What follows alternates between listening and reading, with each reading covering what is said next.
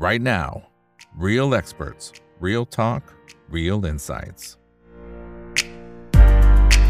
สวัสดีครับ สวัสดีเพื่อนๆนักลงทุนทุกคนนะครับนี่คือ Right Now by อีวันพศทุกเรื่องที่นักลงทุนต้องรู้นะครับสำหรับวันนี้เรื่องที่เราต้องรู้คือมุมมองของ trader ตอนนี้เขามองตลาดกันอย่างไรนะ ทั้งทางฝั่งของตลาดหุ้นนะครับอาจจะมีหุ้นไทยนะครับแล้วเดี๋ยวอาจจะแซมแซมไปที่ทางฝั่งของคริปโตเคอเรนซีด้วยนะครับบางส่วนเนาะนะครับคนไหนที่อยากจะทราบอะไรนะครับก็พิมพ์เข้ามาได้ทุกช่องทางนะครับ Facebook YouTube Twitter แล้วก็ทาง Clubhouse นะครับแล้วก็รวมไปถึง Open Line Chat ชอบกลุ่มไหนหุ้นไทยหุ้นต่างประเทศคริปโต แล้วก็วางแผนการเงินสามารถคลิกเข้ามาได้นะครับเข้ามาจอยกันเนาะนะครับส่วนท่านไหนนะครับที่อยากจะสนับสนุนช่องถามอีกกับอิกนะครับก็สามารถที่จะ สมัครเป็นสมาชิกหรือว่าเป็น member นะครับของ YouTube ได้นะครับก็เหมือนกับว่าเลี้ยงกาแฟให้กับทางทีมงานผมแล้วกันนะครับ ก็เดือนละ 50 บาท ก็เหมือนกับว่าเลี้ยงกาแฟสักเดือนละหนึ่งแก้วนะครับ ทีมงานจะได้กระชุ่มกระชวยหา content ดีๆนะครับผลิต content ดีๆ ทั้งในมุมของการที่ไปสัมภาษณ์นะครับ แล้วก็การวิเคราะห์เนี่ยเข้ามาเสิร์ฟให้กับทุกท่านนะครับนะฮะโอเคนะครับวันนี้ได้รับเกียรติจาก 2 ท่านนะครับ ท่านแรกนะครับ ทางด้านของพี่เบียร์ครับ คุณวนนท์วรรณป้านครับ เป็น full time trader นะครับ แล้วก็ท่านที่ 2 ครับ พี่เบิร์ดครับ คุณมานิตสรายุทธิกรนะครับ วันนี้เข้ามาร่วมให้ไอเดียในการ trade กับพวกเรานะครับ สวัสดีครับ สวัสดีครับ ทั้งสองท่านนะครับ พี่เบียร์ พี่เบิร์ดครับผมสวัสดีครับสวัสดีครับสวัสดีครับสวัสดีครับอ้าวคนไหนที่แล้วก็วันนี้เบียร์ครับครับฝากกดไลค์กดแชร์กันทุกช่องทางเลยนะครับสำหรับวันนี้นะครับมีหลายคนบอกว่า ปูเสือรอแถวหน้าเลยนะฮะแล้วก็อีกคนนึงบอกขอแถว2นะครับอีกคนนึงแถว3โอ้นี่เล่นเล่นมุกกันเล่นมุกกันอยู่นะครับโอเคนะครับ วันนี้ว่ากันด้วยมุมมองของ trader นะครับผมเลยอยากจะถามตัวแรกก่อนนะฮะแต่อันนี้ต้องบอกว่ามันเป็นคือ case study นะครับผมก็คือตัว JKN นะครับที่วันนี้มีการประกาศดีลว่าเข้าไปซื้อตัวทั้งกิจการแล้วก็ตัวลิขสิทธิ์ของ Miss Universe นะครับปรากฏว่าโห หุ้นวิ่งเนี่ยระเบิดเถิดเทิงสวยมากเลยนะครับ 17%นะครับ แต่ว่าตอนเช้าเนี่ยขึ้นมาประมาณสัก10ประมาณสัก7%นะครับตอนบ่ายไปต่อนะฮะคืออะอย่างพี่เบียร์ก่อน พี่เบียร์พอเห็นตอนเช้าเนี่ยพอเห็นข่าวเสร็จปั๊บเนี่ยคิดอะไรอยู่นะครับ แล้วก็พอมันไป 7%ช่วงเช้า เราจะดูยังไงว่าเฮ้ยช่วงบ่ายเราเอาต่อไหมนะครับ อันนี้คือสตี้เพื่อน อืมเออ คือจริงๆจริง ๆ ในในในข่าววันนี้ครับ ก่อนที่จะเจอเกิดเคสของ JKN เนี่ยครับ มันมีข่าวเกี่ยวกับเอ่อทั้งงบเดลต้าส่วนหนึ่งนะครับ แล้วก็ข่าวเกี่ยวกับพวกเกี่ยวกับเอ่อพวกอสังหาบ้านที่ให้เอ่อต่างประเทศสิบล้านอ่าต่างชาตินะครับมาแบบนั้นเนี่ยไอ้ไอ้ประเด็นเนี้ยตอนเช้ามันจะเป็นประเด็นหลักก่อนครับคุณอีก แต่แต่ก่อนที่จะเข้าประเด็นหลักเนี่ยก็ต้องบอกว่าตลาดหุ้นบ้านเราเนี่ยในปัจจุบันเนี่ยมัน มันค่อนข้างจะสเปะสปะกลุ่ม มันคือคือคือพอมันประกาศงบเนี่ย ในงบไตรมาสที่แล้วเนี่ย พอประกาศปุ๊บเนี่ย ตัวแบงก์เขาอยู่ข้างล่างเขาเล่นกัน แต่รอบเนี้ยอย่างเมื่อวานเคแบงก์ก็ลงเยอะเคแบงก์ก็ลงเยอะ GTB ก็ขึ้น มันกลายเป็นทำให้กลุ่มแต่ละกลุ่มครับ มันเหมือนมันสเปะสปาคุณอีก มันก็เลยเหมือนต้องรอตลาดว่าแบบ สบายๆว่าตลาดมันจะมีตัวไหนเล่นอะพอเราเห็นว่ามันมีข่าวประเด็นของ JKN ปุ๊บเนี่ย จากประเด็นจะไปหาเด้งรีบาวของเดลต้าผมตัดเลย ประเด็นจะไปเล่นของตัวสังหาผมตัดเลย คือมันเหมือนว่า ร้านค้าเจ็ดแปดร้อยล้านเจ็ดแปดร้อยล้านคุณอีก ร้านเนี้ย ร้านเนี้ย ประกาศป้ายใหญ่สุดอะคือคือโฆษณาเข้าเข้าแน่นอนอะ มันก็ทำให้แบบ มันเกิดการวอลลุ่มมันเริ่มเข้าเยอะ ก็ก็ทำให้รู้สึกว่าเฮ้ยวันนี้มันมีโอกาสที่จะหาจังหวะเล่นแบบนั้นดีกว่า ก็คือตัดประเด็นตัวที่เตรียมจะเข้ามา trade ปุ๊บพอเห็นประเด็นนั้นปุ๊บก็ มาโฟกัสอยู่ประเด็นตัวนี้เลยประมาณนี้ครับผม อืมครับอ่าเวลาพี่เบิร์ดพอเห็นลักษณะแบบนี้เนี่ย ใช้วิธีตัด choice เหมือนเหมือนพี่เบียร์ไหมครับว่าเฮ้ยตอนนี้ตลาดเขามองตัวไหนอยู่นะครับ แล้วก็เฮ้ยร้านไหนนะถ้าเปรียบเทียบร้านไหนเขาขึ้นป้ายใหญ่สุดเออเนี่ยคิดเหมือนกันไหมครับ หรือมีวิธีคิดยังไงก็จริงๆก็คล้าย ๆกันนะครับ เพราะว่าเรา trade มาเราเรียนรู้ตลาดมาด้วยกันก็เห็นอะไรลักษณะนี้อยู่แล้ว แต่ว่าผมก็อาจจะต่างกับพี่เบียร์นิดนึงตรงที่ว่าเอ่ออาจจะมีเรื่องของ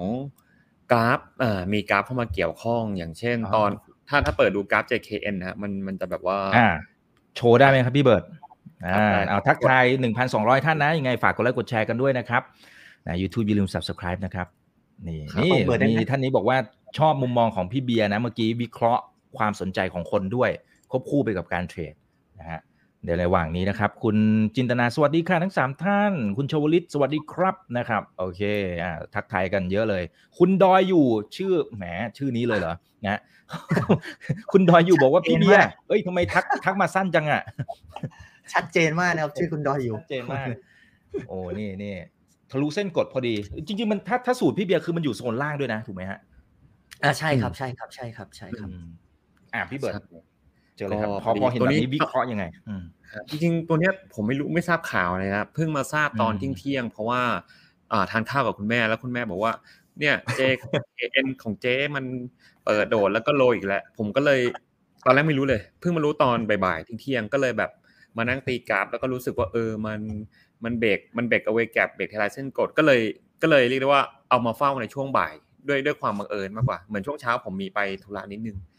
แต่ว่าอ่าส่วนเรื่องอืเดมลต้าก็เลยไม่ได้ไม่ได้ไม่ได้เอามาเปรียบเทียบเท่าไหร่ แต่ว่าก็คืออะเหมือนไปข้างนอกแล้วกลับมาครับ ก็ทราบข่าวก็เลยอืมอะถึงสนใจตัวนี้ แล้วก็รู้สึกว่ามูลค่าที่เขาซื้อมันค่อนข้าง เยอะพอสมควร เยอะพอสมควรอ่าในที่นี้ก็คือมูลค่าประมาณเจ็ดร้อยแปดร้อยล้านบาทแปดล้านะครับใช่ครับอ่าและอีกเหตุผลหนึ่งก็คือตัวผมเองเนี่ย ชื่นชอบการประกวดมิสแน่ยูนิเวิร์สอยู่เลย เออเดี๋ยวนะ ชอบการประกวดหรือว่าชอบนางงามชอบนางดูชอบนางงามใช่ไหมชื่นชมอ่าชื่นชมอ๋อชื่นชมอยู่แล้วอีเวนต์การประกวดโอเคใช่พอได้ยินว่าเฮ้ยครับมีเอ้ยการแต่แต่ยิ้มบริษัทกุ้มกิ่มนะซื้อใช่ครับอ๋อครับเออโอเคเราก็เลยอะชื่แบบนชอบอยู่แล้วชื่นชมอยู่แล้วอ่าก็เลยสนใจสนใจใช่หุ้นก็เลยรู้สึกว่าเฮ้ยอืมถ้าเราซื้อเราอาจจะเหมือนเป็นเจ้าของการประกวด Miss Universe ทางอ้อมอีกนิดนึงอ่าฮะนึกออกไหมฮะอ่าก็เลยแบบเออครัน่าบน่าสนใจอะไรประมาณเนี้ยครับ จริงๆจริงๆอันดับอ๋ออัอันดับพูดถึงหุ้นใหญ่อันดับแปดอันดับเก้าก็ประมาณสามล้านหุ้นก็ติดแล้วนะสามล้านหุ้นละสามเนี่ยล้านซื้อหุ้นสามอ๋อสี่ล้านหุ้นสี่ล้านก็สี่ขึ้ล้านนหุ้นขึ้นขึ้นแล้วนะขึ้นแล้วนะประมาณแบบนั้น ประมาณนั้นเดี๋ยวทยอยเก็บครับนะอ่าอ่าแต่อันนี้ต้องย้ำนะครับว่าอันนี้ไม่ได้เป็นการชี้นำแต่อย่างใดนะครับครับ เราแค่เหมือนกับว่าจะถอดวิธีคิดนะครับอ่าว่าเอ๊ะพอมันเกิด case study แบบนี้อ่าเนี่ยทั้งสองท่านเนี่ยมีมุมมองอย่างไรนะครับอะแต่ว่าคือโอเคมันมันเบรกเส้นกดขึ้นมานะพี่เบิร์ดแต่ว่าจริงๆตอนเช้ามันก็ปาเข้าไปตั้ง 7 8เปอร์เซ็นต์แล้วอะนะคืออมโอเคเราอาจจะหมายถึงว่าต้นทุนมันก็เสียเปรียบคนที่เล่นครับตอนเช้าอะแต่อะไรที่พี่เบิร์ดมองดูแล้วเฮ้ยจริง ๆ มันมันก็ได้ลุ้นน่ะต่อให้มันขึ้นมาแบบเจ็ดแล้วอะ อืมจริงเหมือนก็ตัดสินเรียใจกได้ว่ายังไงอ๋อผมรู้สึกว่ามันเป็นข่าวที่เรียกได้ว่า มันยังสดมันใหม่ด้วยก็เลยแบบอ่าโอเคกล้าวัดโอเคนิดนึงเพราะอย่างที่ผมอย่างอย่างที่บอกครับ ผมก็เพิ่งมารู้เอาตอนบ่ายๆเหมือนกันตอนเดินผ่านอืมแม่เขาเขาบ่นให้ฟังอะไรประมาณเนี้ยนะฮะก็เลยรู้สึกว่าเฮ้ยอืมอืมอืมข่าวมันยังสดใหม่อยู่ แล้วก็กว่าจะโอนประชุมผู้ถือหุ้นมันก็น่าจะมีสตอรี่อีกนิดนึงนะครับอ่าแล้วก็ตัวเจ้าของอืม JKN เขาก็เรียกได้ว่า ก็เป็นสื่อเขาก็คง Active บอกว่า อ่า active อืมแอคทีฟอ่าประมาณนั้นใช่ครับเป็นเป็นคนที่ active มากๆนะครับโอเคนะครับเอ่อแต่พี่เบียร์ครับคือถ้าสมมติว่ามันมันเป็นเคสลักษณะแบบนี้เนี่ยสมมุติมันมีการประกาศดีลแบบนี้นะฮะที่แบบโอ้ไปซื้อกิจการนู่นนี่นั่นต่าง ๆ มันจะมีแบบไหนไหมที่พี่เบียร์อาจจะไม่เล่นน่ะคือต่อให้แบบโอเคเฮ้ยดีลน่าสนใจอะอย่างพี่เบิร์ดบอกว่าเออมันนางงามชื่นชอบอะไรเยอะแต่แต่ถ้าสมมติเป็นสไตล์ของพี่เบียร์เนี่ยมีมีการมองไหมว่า เฮ้ยซื้อกิจการแบบนี้ เช่นมันอาจจะอืม สมมติถ้ามองในมุมพื้นฐานนะเขาอาจจะชั่งน้ำหนักว่าเฮ้ยแพงไปเปล่านะครับกับคุณค่าที่จะได้รับอันนี้อันนี้หมายถึงว่าถ้าถ้าเขาจะวิเคราะห์กันนะครับ แต่ถ้าเป็นสไตล์ของพี่เบียร์จะดูยังไงว่า เอ้ย อันเนี้ยโอเคนะครับ หรือดีลประเภทอื่นๆ เช่นสมมติมันขึ้นมาก่อนหรือเปล่าไม่อะแต่เดียวนี้ไม่ใช่นะ แต่แต่หมายถึงว่าถ้ามันมีดีลอื่นๆ อย่างเงี้ยนะครับครับอ่าถ้ามันขึ้นมาปั๊บเราอาจจะไม่เล่นแล้วหรือยังไงฮะอันนี้เผื่อเผื่อสำหรับนักลงทุนนะอืมคือคือคืออันนี้ผมเอาจาก case study ในอดีตนะครับ ผมผมจะได้อย่างครับอย่างเช่นเคสของ BBL ซื้อ Permata อย่างเงี้ยครับคือแบงค์อืม แบงค์ไปซื้อแบงค์ซึ่งแบงค์อยู่ในธุรกิจที่รู้สึกว่าจะต้องปรับตัวเยอะ เราจะเห็นว่าการซื้อครั้งนั้นเนี่ยมันใช้เงินหลักโอเป็นหมื่นล้าน แล้วพอพอเข้าไปซื้อปุ๊บเขาก็รู้สึกว่าเฮ้ยด้วยสภาวะเศรษฐกิจ ด้วยมุมมองแบบเนี้ยเฮ้ยคุณจะไปลงทุนในแบงค์จริงๆเหรอ แต่ทาง BBL อาจจะมองโหอินอินโดมันประชากรเยอะอาจจะเป็นอย่างนั้นหรือเปล่า หรือเคสของลาดนะครับที่ไปซื้อโรงไฟฟ้าน่าไม่แน่ใจว่าเป็นฐานหินหรือเปล่า ผมไม่ชัวร์ใช่ปะ ไม่ไม่แน่ใจนะครับนาน่าจะเป็นลาดที่ที่ที่รู้สึกว่าเพิ่มทุนแล้วไปซื้อโรงไฟฟ้าถ่านหิน เราจะเราจะสังเห็นเห็นเห็นว่าแบบธุรกิจที่ไปซื้อในลักษณะแบบเนี้ยครับ มันเป็นธุรกิจที่เฮ้ยใช้ถ่านหินกันอีกเหรอมันจะเป็นมุมมองที่มันเป็นการซื้อที่แบบ ตลาดมันไม่ได้ให้น้ำหนักอะครับ แต่ถ้าสมมติยกตัวอย่างเคสตอนที่ SCB ไปซื้อตัวเอ่อบิตครับเหรียญนะครับ มันเป็นธุรกิจที่แบบเฮ้ยธุรกิจใหม่ ธุรกิจที่ยังสามารถเติบโตได้แบบเนี้ย มันยังไม่มันยังไม่มีใครสามารถที่จะแตะ เขาเรียกว่าอะไรครับตีมูลค่าจริง ๆ ตรงนั้นนะอืมได้มันจะเป็นสตอรี่มันจะเป็นจินตนาการที่รู้สึกว่าเฮ้ยสงสัยมันไปได้อีก หรือยกตัวอย่างเช่น มันไม่มีบริษัทไหนในตลาดหุ้นนะครับที่เป็นถือครองธุรกิจนางงาม คือเราได้ยิน Miss Universe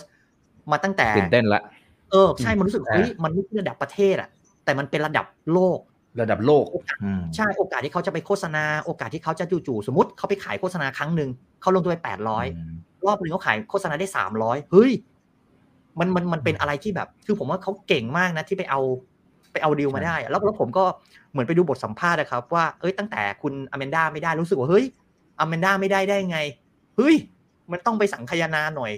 ฉันจะไปเอาธุรกิจมาทำใหม่ เราจะหยุดซื้อพวกหนังอินเดียหนังเฮ้ยเราทำได้จริงรู้สึกว่าเฮ้ยมัน เขามีความมุ่งมั่นแบบเนี้ยครับ แล้วก็รู้สึกว่าแบบว่า แล้วอีกอย่างหนึ่งมันเป็นมุมมองที่ว่าคุณอีกต้องเข้าใจว่า ถ้าสมมติมันซื้อกิจการที่คนไม่ค่อยรู้จัก มันก็จะอิมแพกอืมระดับหนึ่งอะโอ้โห อันนี้ไม่ได้รู้จากเพจหุ้นนะคุณอีก โอ้โหเพจทุกเพจนะครับ ทุกช่องนะฮะดราม่าอืมเพจ โอ้โห มาหมดมาทุกแมสเพจมากแล้วใช่แล้วแล้วมันยิ่งมันยิ่งพึ่งกำลังแบบว่า เมื่อวานประกวดอีกเวทีหนึ่งสดๆร้อนๆคือมันประกาศกันแบบเจตนาแบบว่า ผมใช้คำว่าเจตนาเข้าแหใจละคือชนชนเข้าใจลยตรงกัน มันก็เลยมันก็เลยเป็นมุมมองที่แบบว่าเฮ้ยมันยังมันยัง แล้วคืนเนี้ย ผมรู้สึกว่าคุณแอนเขาจะสองสามทุ่มเขาจะเขาจะเขาจะมีแถลงแล้วฮะเออมีแถลงเกี่ยวกับว่าอ๋อเขาจะเติบโตยังไงหรือว่าอะไรยังไงอะผมรู้สึกว่ามันเนี่ยแค่พูดอะมันยังรู้สึกว่ามันมันมีสตอรี่ที่ไปได้เรื่องที่เบิร์ดบอกครับกว่าจะเข้ากระบวนการกว่าจะเข้ามติประชุมผู้ถือหุ้น และประเด็นสำคัญราคาหุ้นเขาอยู่ในจุดที่ ก็อืมก็โอเค ไม่ได้แบบวิ่งขึ้นไปรับข่าลวงอะไรอ่าข้างลงมาเยอะแล้วก่อนหน้านี้ใช่ใช่อืมใช่ครับใช่ครับอ่าใช่ครับครับรู้สึกต้นปีลงมาประมาณสักเกือบห้าสิบห้าเปอร์เซ็นต์ะแถวๆนั้นนะครับโอ้อ่าเยอะแต่ว่าอยู่ครับเยอะอยู่แต่ว่าวันเนี้ยขึ้นมารวดเดียวเลยนะครับ ก็สิบเจ็ดกว่าเปอร์เซ็นต์นะครับครับโอเคนะครับ อ่าเดี๋ยวขอดูหน่อยนะครับอ่าเพียงแต่ว่าถ้าถ้าเป็นดีลอื่นๆเนี่ยเราก็คงต้องพิจารณานะครับ ทั้งในมุมของการที่เขาเข้าไปซื้อตัวไหนยังไงมูลค่าเป็นยังไงอันนั้นก็ต้องดูประกอบกันไปด้วยนะครับ ครับโอเคนี่นี่คุณทัชชัยนะเขาบอกว่าอะเราจะรู้ได้ยังไงนะครับข่าวที่มันออกมามันอาจจะ sell on fact ก็ได้นะครับอ่าเออแหมไอ้ข่าว sell on fact เนี่ยเดี๋ยวพรุ่งนี้เช้าจะมีอีกตัวคุณอีก อันนั้นน่ะโอ้อันนั้นน่ะ คือคือเขาเรียกว่าแบบ โอ้โหเขาเรียกจะถูกจะเรียกว่าไงเดียเขาเรียกว่าเทคนิคมันนำมาจ๋ามันก็อืมยากนะครับ อย่างในอดีตเนี่ยแมคโครที่อยู่ข้างล่าง เราก็จะเห็นว่ามันไม่ได้เกิดการเก็บมาก่อน แต่เราคือคือคือคือผมต้องบอกว่าอย่างผมกับเบิร์ดเนี่ยผมมาทางสายเทคนิค เราเอาเทคนิคแล้วเราก็เอาพื้นฐานเนี่ย ไปไปจับพื้นฐานเอาไปถือพื้นฐานเอาไปเพิ่มในอัตราส่วน การซื้อมากหรือซื้อน้อย เพราะฉะนั้นนะครับเราก็จะประเมินบนเทคนิคก่อนเออถ้าสมมติวันนี้จู่ๆเขาวิ่งจาก 4 บาทไป 8 บาทแล้วประกาศข่าวไอ้อย่างเงี้ยลงแน่อ่าไอ้อย่างเงี้ยลงแน่ แต่จู่ๆอยู่ข้างล่างแล้วอยู่ประกาศแล้วลงมันไม่ มันไม่ได้แบบ แล้วอีกอย่างเงินที่เขาเอาไปซื้อมันเป็นเงินหมุนเวียนอย่ครับ มันไม่ได้ไปกู้ไปอะไรใด ๆ มาที่ทำให้เกิดการภาภาระในอนาคตนะประมาณแบบนั้นนะครับ อันนี้ก็ประมาณประมาณนี้นะครับ เบื้องต้นครับผมอ่าครับผมโอเคนะครับเอ่อกรณีแบบไหนที่จะ all in ถ้าสมมุติเป็นดีลลักษณะแบบนี้อ่าหรือหรือหรือคำนวณยังไงสมมติว่ามีร้อยบาทการที่สมมติว่าจะดูว่าเอ้ยเราจะเข้าดีลลักษณะแบบนี้เนี่ยนะจะเป็นอย่างไร อันนี้คุณแทงฮะอ่า นะครับเขาถามอาจารย์เบิร์ดอาจารย์เบิร์ดอาจารย์เบิร์ดเขาสายอาจารย์เบิร์ดนี่อาจารย์เบิร์ดยังไง อืม all in โอ้โหคำถามนี้ค่อนข้างเนอะผู้ถามน่าจะวัยรุ่นมากน่าจะอายุแบบยี่สิบต้นๆ ไม่เกินยี่ห้าแน่นอนครับทรงนี้ ก็ส่วนตัวผมนะครับ ส่วนตัวผมอาจจะเรียกได้ว่าจะไม่ค่อย all in จะมีเล่นเยอะมากกว่า เล่นเยอะหมายถึงก็อาจจะแบบสักห้าสิบถึงแปดสิบเปอร์เซ็นของพอร์ตนะฮะจะไม่ถึงเกิดขั้นอัดแบบแปดสิบถึงร้อยอันนั้นจะอันนั้นจะเรียกว่าสูงไปนะแต่ถ้าเกิดเล่นเยอะเนี่ยมันก็อาจจะต้องเป็นอะ ดูองค์ประกอบหลายอย่าง อาจจะด้วยพื้นฐานด้วย พื้นฐานพื้นฐานของหุ้นที่เราจะเอาอินนะฮะว่าเออกำไรดีไหมกำไรโตไหมอันนี้อันนี้คือพูดถึงเคสรวมๆเลยนะฮะหรือจะเปรียบเทียบกับเคสวันนี้หรืออนาคตอ่าพรุ่งนี้วันอ่ามันลืนก็ได้นะฮะก็เราก็จะดูว่าพื้นฐานโอเคไหมกราฟเทคนิคมันอยู่ในโซนไหน อยู่ในโซนข้างล่างโซนข้างบน หรือว่า overbought oversold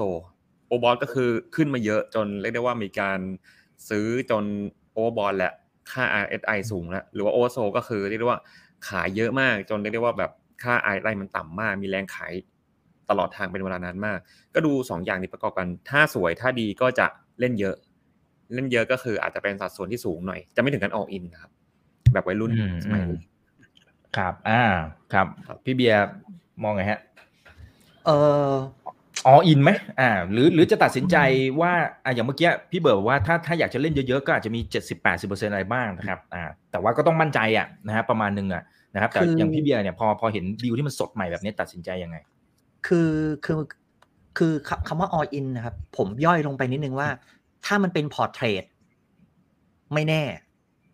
อืมยกตัวอย่างเช่นอะสมมติเราเราจัดสรรว่าอ่าพอร์ตเราเราเล่นรอบเราเล่นประมาณสักสามสิบเปอร์เซ็นอืม พอร์ตถือยาวเราเล่นสักห้าสิบเปอร์เซ็นพอร์ตเทรดเราถือยี่สิบเปอร์เซ็นแบบเนี้ย อันเนี้ยอาจจะใช้คำว่าซื้อซื้อหมดพอร์ตได้ แต่มันเป็นหมดพอร์ตของพอร์ต trading ประมาณแบบเนี้ยครับอ่าโอเคอ่าแบบอ่านั้นได้เราแบ่งไว้ก่อนอืมอ่าใช่ใช่ครับ แต่ถ้าเกิดแบบเออถึงขนาดแบบว่าเฮ้ยเงินทุกบาททุกตังค์เราไปใส่เลย อันนั้นก็คงไม่ไม่ได้ เพราะว่าเออผมยกตัวอย่างเช่น กรณีเคสแบบเนี้ยครับ มันพรุ่งนี้อาจจะลงเลยก็ได้คุณอีก แล้วอีกเดือนสองเดือนค่อยขึ้นอืม คือมันมันมีอืมหลายปัจจัยมากครับ ในการที่เขาจะออกแบบ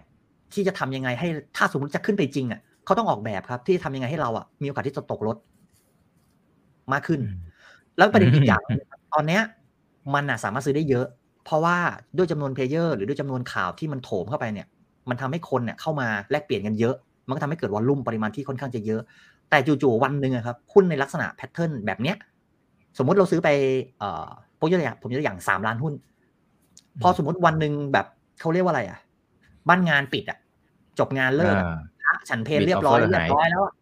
bid offer เหลือช่องประมาณสักแสนสองแสนแล้วประมาณแบบนี้คุณอีก มันก็มันก็อาจจะเป็นปัญหาของเรา เพราะว่าเพราะว่ามันยังไม่สามารถจะคำนวณได้ว่าธุรกิจเนี้ยนะครับกำไรมันเท่าไหร่ มันมันยังไม่สามารถจะไอ้นี่ได้แต่สมมติวันหนึ่งวันวิ่งวิ่งไปแล้วจู่ๆมีนักวิเคราะห์หรือใครใดๆมาบอกว่าเฮ้ยจริง ๆ ธุรกิจเนี้ยกำไรมันอาจจะไม่ได้เยอะมันได้แค่ภาพอ้าวเรียบไปเลย ประมาณแบบนั้นนะครับ เพราะฉะนั้นมันจะกลายไปเป็นเก็งกำไรช่วงแรกๆ ผมใช้คำว่าอาจจะผลักไปเยอะคุณอิดใช้คำว่าผลักไปเยอะ ผลักไปเยอะคือณจุดที่ดีเราซื้อผลักไปเยอะสักนิดนึง ถ้ามันไม่ไปแล้วก็อืมกระจายออกบ้าง แล้วก็แบ่งถือบ้างอ่าแต่คงไม่ใช่แบบปึ้งแล้วปิดจอมันก็มันอาจจะเป็นอันตรายต่อพอร์ตเรานิดนึงประมาณแบบเนี้ยครับผมอืม ครับ อ่า โอเค นะครับ เกตครับ ขอบคุณมากนะครับ อ่า โอ้ คนเข้ามาเยอะมากเลยนะครับ นะฮะ ก็เข้ามาบอกว่า เนี่ย ชื่นชมทั้งสองท่านนะ นะครับ ให้คำแนะนำที่ดีมากนะครับ ไม่งั้นออินไปแล้วนะครับ ใจเย็นนะครับ ใจเย็นก่อนเพื่อนๆ นะครับ นะฮะ โอเค เอา เอาคำแนะนำของทั้งสองท่านไปอ่าไปคิดไปคิดแล้วก็ไปวิเคราะห์ก่อนเนาะนะครับว่าเป็นอย่างไรอ่าโอเค เดี๋ยวขอหน่อยนะครับ คุณชยุทธบอกว่ากราฟจะให้ตอบให้คำตอบอ่าน่าจะน่าจะเขียนตกไปคำหนึ่งนะครับ กราฟจะให้คำตอบเองโอเคนะ โอเคโอเค ทีนี้ครับเอ่อขอดูคำถามประเภทอื่นหน่อยนะครับ อืมตึ๊ดตึ๊ดตึ๊ดตึ๊ดตึ๊ดตึ๊ดโอเค ตอนเนี้ยเขาบอกว่ารู้สึกเหมือนกันไหมนะครับ ว่าเล่นช่วงนี้ทำไมมันดูแบบอื้อหือมันมันมันอึดอัดเหมือนชื่อตอนที่คุณอีกตั้งไว้เลยนะครับ มันอึดอัดมันซึมซึมซื้อแล้วมันไม่ค่อยไปนะครับ อ่า เออทั้งสองท่านว่ายังไง อ่าพี่เบิร์ดพี่เบิร์ดมองอย่างไร เห็นด้วยกับคุณก่อนเอหรือเปล่าอืม ก็ในส่วนของตลาดเนี่ยช่วงก่อนหน้าเนี่ยมันเรียกได้ว่าข่าวร้ายมันซึมอ่ามันซึมซับจริงนะแต่ว่าส่วนข่าวดีที่จะมากระตุ้นมาหนุนที่ชัดๆอะมันยังไม่มี มันก็เลยทำให้เกิดภาวะของตลาดหมายถึงเซ็ตเราเนี่ยอยู่ในสถานะเรียกได้ว่า sideway ก็คือขึ้นก็ไม่ขึ้น ลงก็ไม่ลง ลงก็นิดเดียวก็เดี๋ยวเด้ง แล้วก็ดัชนีมันก็ผันผวนด้วยตัวเดลต้าก็ดี ซึ่งเป็นหุ้นขนาดเล็กที่มีผลกับดัชนีนะฮะแล้วก็ยังมีพวกอ่า ทิศทางแบงค์ที่ไปในทิศทางคนละทางกัน อันพวกนี้ก็เลยทำให้ตลาดมันเรียกได้ว่าอยู่ในอึดอัดหรือ sidewayนะครับก็เรียกว่าเทรดยาก แต่ก็ช่วงนี้ก็ก็เหมือนก็ต้องรอดูว่าเฮ้ยมันมีตัวไหนที่มีข่าวปัจจัยอะไรพิเศษ ทั้งตัวของทั้งทางของตลาดเองหรือของรายหุ้นเอง อันนี้ก็น่าน่าน่าสนใจนะครับ ครับอ่าสวัสดีเพื่อนๆ2,000ท่านนะนะครับยังไงฝากกดไลค์กดแชร์กันเยอะๆเลยนะครับ นี่เป็นความรู้ดีๆเนาะนะครับคุณเอนโซบอกว่าไอดอลทั้งสองคนเลยนะครับ โอเคเอ่อคุณเอกชัยบอกว่าอินดิเคเตอร์ที่ทั้งพี่เบิร์ดและพี่เบียร์ให้ความสำคัญ หรือใช้เป็นประจำคือตัวไหนนะฮะแล้วก็มีวิธีการเพิ่มความแม่นไหมนะอ่าโอ้โหนี่ถามกันอย่างนี้เลยนะครับอ่ามีวิธีการเพิ่มความแม่นหรือเปล่าหนึ่งอินดิเคเตอร์ใช้อะไรที่เป็นท่าประจำนะครับท่าประจำตัวบวกกับวิธีการเพิ่มความแม่นอืม พี่เบียร์ฮะผมก็ใช้ผมใช้กราฟนะคุณอีกนะ แล้วก็ใช้อ่าใช้คือเดี๋ยวพูดกราฟมันก็เหมือนกำปั้นทุบดินนะ คือใช้แท่งเทียนกับวอลลุ่มโอเคประมาณนั้นนะครับ แล้วก็ผมรู้สึกว่าความแม่นยำเนี่ยก็คือในเรื่องของเกี่ยวกับเรื่องของข่าวเข้าไป ใช้ข่าวเข้าไป support ใช้ข่าวใช้ story แล้วก็อันสุดท้ายเลยที่ผมใช้ช่วงนี้มากๆเลยคือ การวัดพลังกับตลาดภาพรวม อืมประมาณนั้นครับอ เอามาหารกันอย่างนี้เหรอครับ เอาตัวหุ้คืนอแล้วคืก็อหารเอาอ่าเอาเอามาเอามาเฉลี่ยน้ำหนักอะครับว่า ว่าโอเคในความเป็นจริงเนี่ย ในภาวะตลาดที่ลงวันเนี้ย ตัวไหนมันไม่ลงบ้าง ชัดเจนอืมประมาณแบบเนี้ยครับ เช่นกลุ่มแบงค์เนี่ยในอดีตเคแบงในอดีต SCB ในอดีต BBL ตอนนี้มันเป็นยุคไอ้ TTB อืมแบบเนี้ยครับ มันมันมันมันไม่ได้เล่นเหมือนอย่างที่เบิร์ดบอกครับ มันไม่ได้เล่นเหมือนยกกลุ่มคุณอีก มันไม่ใช่ลงไฟฟ้าก็ลงไฟฟ้าสี่ห้าตัว มันไม่ใช่แบบว่า แบงก์ก็แบงก์ทั้งกลุ่มมันไม่ใช่ครับ อะลงอะลงไฟฟ้าตัวนี้เล่น อะแบตเตอรี่ตัวนี้เล่น ธนาคารตัวนี้เล่นประมาณนี้ครับเพราะฉะนั้นเราก็จะใช้วัดถึงความผิดปกติว่าเฮ้ย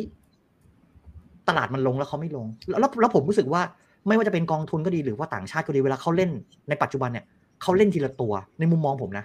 เล่นทีละตัวแล้วก็หยุดพักแล้วก็ไซด์เวย์อยู่ข้างบน แล้วก็ไปเล่นตัวใหม่แล้วก็ อย่างเงี้ยครับ ประมาณนี้ครับ อืมอืมเป็นในเรื่องครับขผองมข่าวโอเคครับครับครับ อ่า ได้ครับอ๋อตอนนี้คำถามมาเยอะนะครับ เดี๋ยวผมขอไปดูอันถัดไปเลยนะครับ เอ่อ นี่นะฮะเอ่อคุณอัครรัตน์นะครับ นี่เป็น เป็น member ของเราด้วยนะครับ บอกว่าพี่เบียร์ให้คำแนะนำดีมากเลยนะครับ อีกท่านหนึ่งบอกพี่เบิร์ดวันนี้นะครับ ให้คำแนะนำที่มาจากใจจริงมาก ๆ นะครับ มีความจริงใจมาก ๆ นะครับ โอเค นะฮะ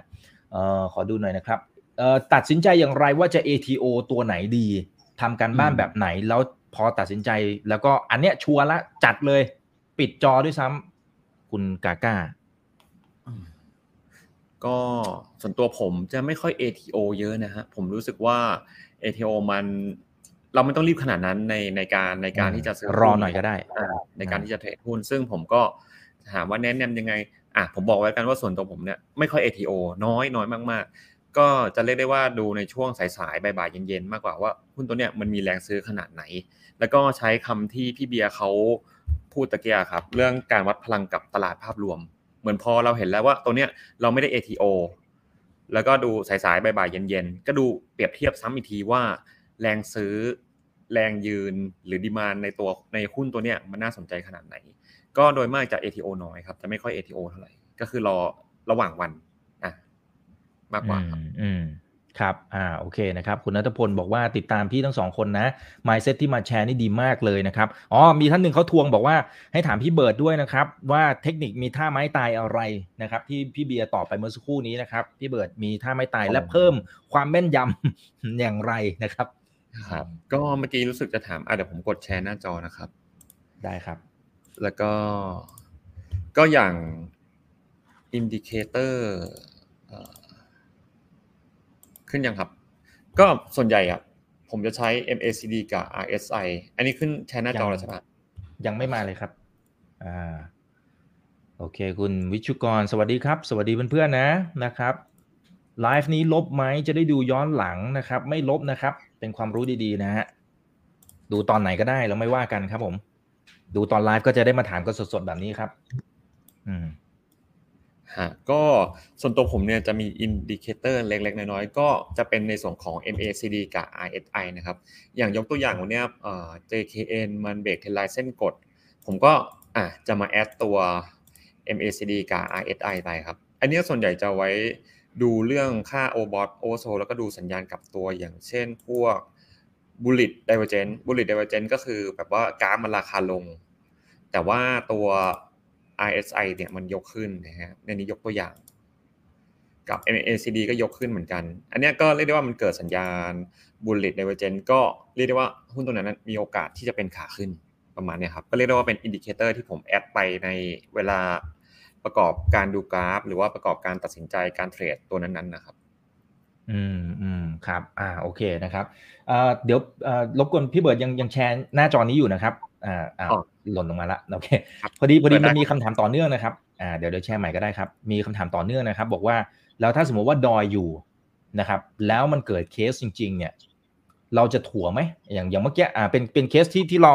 มาคุยตั้งแต่ตอนต้นรายการ JKN เนี่ยนะครับสมมติบางท่านเนี่ยเขาบอกเขาติดอยู่ตั้งแต่ข้างบนนะครับแต่ข้างล่างโอเคมี story อะไรว่าไปนะครับแล้วก็มีโอกาสในการเติบโตอะไรว่าไปนะครับ แต่ว่ามันจะดูยังไงว่าเฮ้ยถัวเปล่า หรือก็ครับรออะเพราะมันอื้อหือ สูงพอสมควรอะ ก็ส่วนตัว แต่ส่วนตัวกลยุทธ์ผมจะไม่ค่อยเป็นคนถัวอยู่แล้วจะเป็นคนที่แบบ cut loss ซะส่วนใหญ่จะไม่ค่อยแบบว่าเฮ้ยสมมติติดข้างบนเยอะร้อยหนึ่งรอมาถัวข้างล่างอีกร้อยหนึ่งแล้วไปออกตรงกลางจะไม่ค่อยจะไม่ค่อยใช้เทรดแบบนั้นนะครับ ส่วนใหญ่จะ cut loss มากกว่า แต่ถ้าถามในกรณีที่ว่ามีหุ้นและถัวไหมผมว่าถ้าเป็นกรณี JKN ก็อาจจะน่านิดนึง เพราะว่า อย่างที่บอกครับมันเกิดสัญญาณกลับตัวสัญญาณแบบ bullish divergence ในส่วนของอืมอินดิเคเตอร์นะครับส่วนตัวกราฟมันก็เบรกเทรนไลน์ประมาณนี้ครับถ้าเป็นเคสอย่างนี้ก็อาจจะเจอตัวที่มันเข้าเงื่อนไของค์ประกอบประมาณนี้ก็มีโอกาสที่จะถัวนะครับ มีโอกาสที่จะถัวอ่าครับผมถ้าเป็นสไตล์พี่เบียร์ล่ะครับ อืม ผมก็ไม่ถัวนะครับคุณอีก ไม่ค่อยได้อืมถัว คือคือเรายกตัวอย่างเช่น เวลาเราเรารู้ว่าหุ้นมันจะไหลอย่างเงี้ยครับ แล้วเราผมยกตัวอย่างอย่างเช่นหุ้นกลุ่มอิเล็กอย่างเงี้ย อะยกตัวอย่างเลย KGE HANA อย่างเงี้ย พอกราฟมันหักหัวลงปุ๊บอะเราเราไม่มีทางรู้ครับว่าโลมันอยู่ตรงไหนอะคุณอีก แล้วเราสมมุติว่าอะตรงนี้เราไม่คัด เดี๋ยวลงไปค่อยถัว โอ้โห ถัวยังไงมันถึงจะไปเฉลี่ยได้ได้แบบเด้งสิบเปอร์เซ็นออกประมาณแบบนั้นนะครับ แต่ถ้าเกิดเป็นนักสงการถัว ผมจะผมจะใช้คำว่าซื้อเพิ่มตอนหุ้นขาขึ้นดีกว่า แล้วตอนมันถอยอย่างเงี้ยครับ แล้วก็ซื้อเพิ่มเข้าไป เช่น สมมติผมยกตัวอย่างเช่น หุ้นวิ่งจากเก้าหุ้นวิ่งจากหนึ่งร้อยไปร้อยี่สิบ พอย่อร้อยสิบพอยกร้อยสิบเอ็ดร้อยสิบสองก็ซื้อเพิ่มแบบนั้นนะครับ ไม่ไม่ไม่ไม่ค่อยได้ถัวครับส่วนมากจะคัดอืมส่วนมากจะคัดครับอืมประมาณนั้นครับโอเคนะครับเอ่อมีอีกหนึ่งคำถามน่าสนใจมากๆนะครับเขาบอกว่าเอ่อถ้าสมมติว่าเจอหุ้นที่มันลงแรงหนักๆนะครับ จะสังเกตอย่างไรก่อนที่จะเกิดเหตุ อันนี้เขายกตัวอย่างไม่แน่ใจว่าควรจะพูดหรือเปล่านะครับอ่าแต่เพื่อความเห็นภาพแล้วกันเนาะนะครับ ก็ CH นะครับกับทีม G นะครับเขาบอกว่ามันจะมันจะมีวิธีการดูก่อนได้ไหมว่าเฮ้ยมันกำลังจะเหมือนกับถูกเทละอะไรเงี้ยฮะอืมครับ อันนี้อ่าแชร์ใช่ไหมครับก็แชร์หน้าโอเคจออ่อ่า คุณแต่สุในภาส่วนนีของนะ สวัสดีค่ะ ครับนะครับ เดี๋ยวรอสักครู่หนึ่งนะครับ คุณคิมสวัสดีครับ โอเค ยังไม่ขึ้นนะครับ พี่เบิร์ดคุณอนิตาสวัสดีค่ะนะ โอเคนะครับ มีข้อหนึ่งบอกว่า ถัวจนอะไรเนี่ย ถัวจนผัวทิ้งเหรอ เอาอย่างนั้นเลยเหรอ โอ้อ่า โอเคนะครับ อ่า อย่างนี้มันดูยังไง เพราะว่าไอ้ไอ้แท่งก่อนหน้ามันมันเริ่มเห็นสัญญาณหรือเปล่านะครับ อันนี้ถ้าเป็นถ้าเป็นความหมายของท่านนี้นะ ก็กฤษดาถ้าอ่าในส่วนของผมในกรณีทีม G เนี่ย ต้องเรียกได้ว่ามัน มันเป็นอะไรที่คาดเดายาก เพราะหนึ่งมูลค่าตอนนี้ก็น่าจะค่อนข้างแพงมาก มันก็แต่มันก็ยังเป็นขาขึ้นนะแพงแต่เป็นขาขึ้นทีนี้ว่ามันจะลงเมื่อไหร่เนี่ย เราอาจจะเห็นแรงขายบอลลุ่มหนักๆระหว่างวันเหมือนกัน เพราะอย่างเงี้ยตัวทีม G เนี่ยเที่ยงเที่ยงๆบ่ายๆมันก็จะเห็นแล้วว่าแบบเอ้ยมันมีวอลลุ่มที่แบบ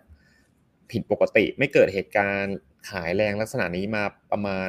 แบบสามสี่อาทิตย์ อันนี้ก็มองเป็นจุดสังเกตอันหนึ่งว่าแบบเฮ้ยมันมีโอกาสที่จะหมดรอบ นะฮะมีโอกาสที่จะหมดรอบ ในกรณีของทีมจีแล้วก็เรียกได้ว่าอาจจะดูตอนบ่ายเอาดูแรงขายตอนบ่ายแล้วสังเกตความผิดปกติของสี่วันย้อนหลังอ่าสมมติเราเปิดเฮ้ยวันนี้บวก วันนี้เหลือง วันนี้ลบนิดๆแต่วันนี้ทำไมอยู่ๆมันมีแรงขายเยอะ อันนี้ก็เป็นข้อสังเกตอีกอย่างหนึ่งนะครับ ส่วน C h เนี่ยก็ผมว่ามันก็คือถ้าจากกราฟมันก็จะไม่ยังไม่ได้อันตรายมากขนาดนั้นนะครับมันอาจจะเรียกได้ว่าติดหลุดแนวรับเล็กๆนะครับหลุดแนวรับเล็กๆ ก็เรียกได้ว่า ผมว่าในส่วนของ C h เนี่ยมันเหมือนการเก็งกำไรระหว่างวัน แต่ว่ามันไม่ได้มาจริง มันก็เลยมีแรงขายออกมา หรืออาจจะมีอืมฮึอ่ากลุ่มคนที่เขามองว่าหุ้นตัวนี้งบไตรมาสสามจะไม่ดี แล้วก็มีโอกาสอ่าก็เลยแอบขายออกมาในวันนี้ประมาณเนี้ยครับอืมอืมครับ อ่า โอเค นะครับ โอ้ยังมีคำถามน่าสนใจหลายอันนะครับอ่าถ้าพี่เบียร์อยากจะเสริมสามารถเสริมได้นะครับ โอเค อ่า ได้ครับ อ่า คุณ GF นะครับ บอกว่า การที่ผู้บริหารเขาทยอยขายหุ้นออกมานะนะครับ แล้วมันยังมีบิ๊กหลอดอยู่เรื่อยๆเนี่ยนะครับในหุ้นที่ปกติแล้วมันอาจจะไม่ได้มีปริมาณการซื้อขายอะไรมากมายนักเนี่ย เราสามารถตีความหรือวิเคราะห์ยังไงได้บ้างไหมฮะคือมันมันบางคนไม่ค่อยซื้อขาย แต่ทำบิ๊กหลอดออกมาเรื่อยๆเลย อืม เออมันมันก็ต้องแล้วแต่ตัวคุณอีก ต้องแล้วแต่ตัวคำว่าต้องแล้วแต่ตัวหมายความว่า หุ้นตัวนั้นมันเป็นหุ้นที่มีสภาพคล่องมาก่อนหรือเปล่า หรือ พอบิ๊กหลอดเสร็จแล้วปฏิกิริยาราคาเป็นยังไงบ้างหรือเปล่า ผมผมยกตัวอย่างเช่นนะครับ ถ้าสมมติว่าครั้งครั้งสองครั้งแรกมันมีการบิ๊กหลอดแล้วราคามันเคลื่อนไหว พฤติกรรมของคนทั่วไปก็เสพไปเรียบร้อยแล้วว่าถ้าบิ๊กหลอดต้องเคลื่อนไหว แต่ถ้าสมมุติว่าบิ๊กหลอดแล้วบิ๊กหลอดอีกเงียบเงียบกิ๊บไม่วิ่งเลย ตลาดมันก็จะไม่ให้น้ำหนักตรงนั้นแล้วครับ มันก็มันก็จะเป็นความชินไปในตัวประมาณแบบนั้นนะครับ แต่จริง ๆต้อง ต้องดูหุ้น ต้องดูชื่อหุ้น ต้องดูเทรนต้องต้องดูองค์ประกอบนั้นๆนะครับ ว่าบิ๊กหลอด แล้วจำนวนหุ้นมันไปสอดคล้องกับผู้ถือหุ้นใหญ่ ประมาณเบอร์ไหนเฮ้ยถึงขนาดเจ้าของเลยไหมหรือถึงขนาดแบบว่าเออแค่เกี่ยวกับอะคุณพ่อโอนให้คุณลูก หรือคนในครอบครัวหรือเปล่าอะไรประมาณนั้นอันต้องต้องต้องต้องไปดูรายละเอียดครับผม ครับผม อืมอืมครับ อ่าโอเคนะครับเเอ่อดูยังไงคะว่าตอนหุ้นลงเนี่ยมันเป็นแค่ย่อเพื่อไล่แมงเม่านะครับ หรือจริง ๆ แล้วลง เพราะต้องการอยากจะออกของ อืมอื มมีวิธีการดูไหมฮะตรงนี้ก็เรียกได้เขย่าว่าเขย่าครับ อืม ตรงนี้ก็จริง ๆ อะ เวลาเราเข้าหุ้นเราอาจจะเขาเรียกอะไรอะตอบตัวเองให้ได้ก่อน ว่าเราเข้าตัวนี้เพราะอะไร เข้าเพราะว่าหนึ่งพื้นฐานหรือว่าสองเข้าเพราะเทคนิคนะถ้าถ้าเข้าพื้นฐานเนี่ยเราก็ต้องดูว่า เออ ตัวเนี้ยราคาเขาเรียกได้ว่า over value หรือเรียกได้ว่าเกินมูลค่ามันไปหรือยัง ถ้าเรารู้สึกว่าเราเข้าตัวนี้เพราะพื้นฐานแล้ว ราคามันแพง เราก็ขาย ครับอันนั้นก็เป็นจุดแรกนะครับ แล้วจุดจุดที่ 2 ในส่วนของเทคนิคเนี่ยมันก็เหมือนเราอาจจะดูสัญญาณกลับตัว เหมือนกันในส่วนของอินดิเคเตอร์พวก RSI ว่าเออหุ้นมันขึ้นแล้วส่วนอินดิเคเตอร์ไม่ได้วิ่งตามมันเรียกได้ว่าแรงกำลังโมเมนตัมอะมันลดลงเรื่อยๆ รวมทั้งวอลลุ่มที่อาจจะลดลงเรื่อยๆ ด้วยครับว่าแบบเออตัวเนี้ยขึ้นแล้วแต่วอลลุ่มมันก็เออลดลง เรียกได้ว่าตรงเนี้ยก็อันตราย อืมอืมครับอ่าโอเคนะครับเอ่อพี่เบียร์เสริมไหมครับ ดูคุณคิดมากนะครับ อ๋อครับผม คืออ่าอ่ามันมันมีวิธีไหมว่ามันเฮ้ยมันแค่เขย่า อะ แค่เขย่าไล่ให้แบบคนที่กลัว หรือไม่แม่นเนี่ยออกไปก่อนนะครับ หรือว่าเฮ้ยอันนี้มันคือลงของจริง ผมผมจะดูเทรนด์คุณอีก ดูเทรนด์ดูเทรนด์แล้วก็เอ่อดูโซน คือคือสมมุติว่าเราเราเปรียบเทียบว่าตั้งแต่หุ้นขึ้นเนี่ย ในลักษณะของทั้งหมดสิบเอ่อสิบโซน อันที่สิบเอาขึ้นหนึ่งถึงสิบอย่างเงี้ยคุณอีกสมมติเพิ่งขึ้น แล้ววิ่งขึ้นไปประมาณถึงถึงสามถึงสี่อย่างเงี้ย ในปริมาณถึงสามถึงสี่นะคุณอีกนะคือเราลองเรามองว่าหนึ่งถึงสิบคือแนวแนวดิ่งขึ้น สมมติหุ้นวิ่งขึ้นไปจากสี่แล้วถอยลงมาประมาณสักไม่หลุดไม่หลุดครึ่งหนึ่งอืมมันคือลุ้นในความน่าจะเป็นว่า ถ้าไม่หลุดแนวนี้ อาจจะเคลียร์คนออกอื มันมันมีแค่ความน่าจะเป็น เพราะฉะนั้นแม้กระทั่งคนที่ถือเทนเป็นรอบจริงๆอะคุณอีกมันก็จะต้องมีจังหวะจุดลุ้นว่า ต้องไม่หลุดจุดนี้ ถ้าหลุดจุดนี้คือลงแบบแบบแบบแบบนี้ครับคุณอีก เพราะฉะนั้นมันจะเป็นการที่เราประเมินในเชิงของกราฟว่า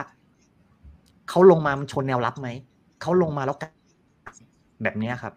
หรือว่าลงมาปุ๊บแล้วแบบโอ้โหพนมมือเป็นรูปสวัสดีแบบนี้ มันก็มันก็ไม่ได้อะไรประมาณแบบนั้นนะครับ ประมาณแบบนั้น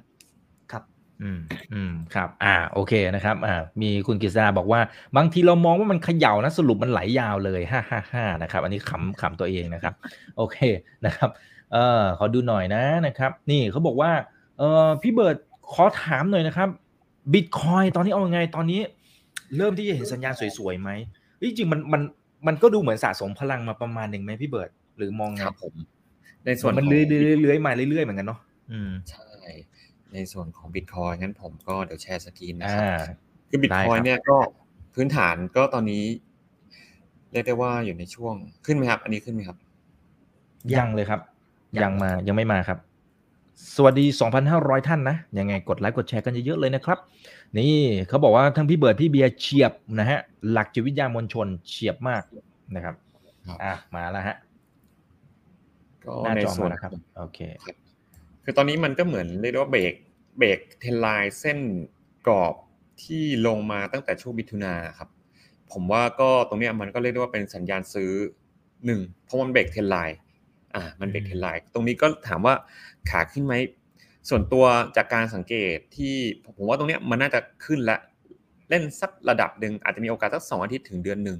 นะครับ ก็สังเกตจากที่มันเบรกเทนไลน์เส้นกด 6 เดือนนะที่สะสมมาตรงนี้แล้วก็ ดูจากอาการต่างๆเนี่ยช่วง3-4เดือนที่ผ่านเนี่ยมันมีข่าวร้ายค่อนข้างเยอะ แต่ว่าทางตัว Bitcoin เองนะครับก็ไม่ได้หลุดแนว 1 8ื่นนะจะหลุด 20,000 ไปบริเวณ 1 8ื่นแล้วก็เด้งไปเด้งมาอยู่บริเวณนี้ ซึ่งมันจะมีช่วงต้นเดือนหรือปลายเดือนที่แล้วนะฮะมันมีดัชนีหุ้นสหรัฐลงเยอะ แต่ทาง BTC หรือตลาดคริปโตเนี่ยไม่ลงเลย ผมก็รู้สึกว่ามันมันค่อนข้าง แสดงความแข็งแกร่งออกมาแล้ว ถ้าถามว่าตรงนี้ผมว่าถามว่าผมมองยังไงผมก็มองมองขึ้นอ่าแต่คงไม่ได้เป็นแบบ bull run ขนาดแบบไปขนาดอะไรขนาดนั้นนะครับ แต่ก็คงขึ้นระดับหนึ่ง rebound ในภาพกลางๆครับ rebound ในภาพระยะกลางอืมอ่าครับโอเคนะครับถ้าพี่เบียร์มองอย่างนี้เห็นกราฟทรงนี้เนี่ย คิดว่ามันเริ่มสวยหรือยังพอดีคนถามบิตคอยน์ผมว่าเท่าที่ดูกราฟจากสายตาเนี่ย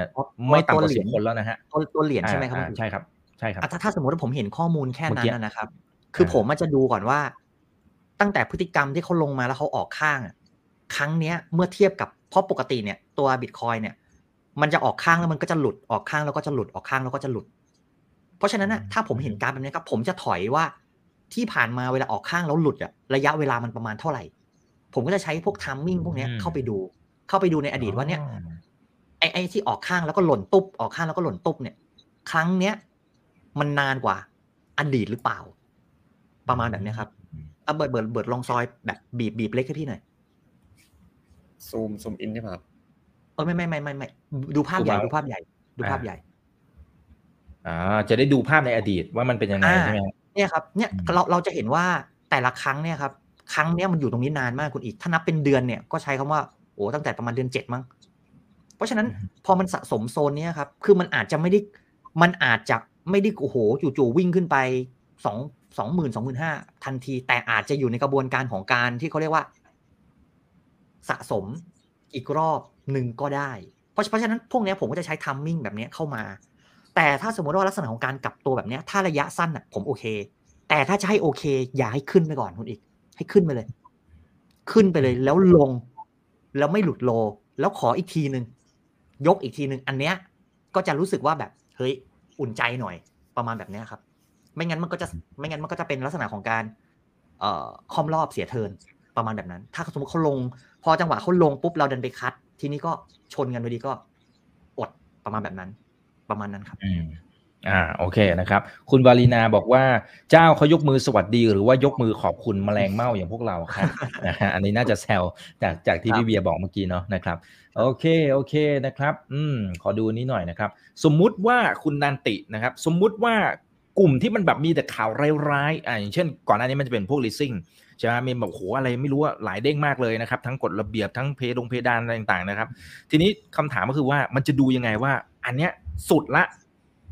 ข่าวร้ายแบบสุดละอยู่ในราคาแบบสุดๆละนะครับ แล้วมันก็อาจจะพร้อมที่จะเล่นแล้วหรือเปล่ามันมีวิธีการดูอย่างไรบ้างอะคุณนันตินะนะครับพี่เบิร์ดครับผม ครับ ก็เรียกได้ว่าอาจจะสังเกตในลักษณะเดียวกับที่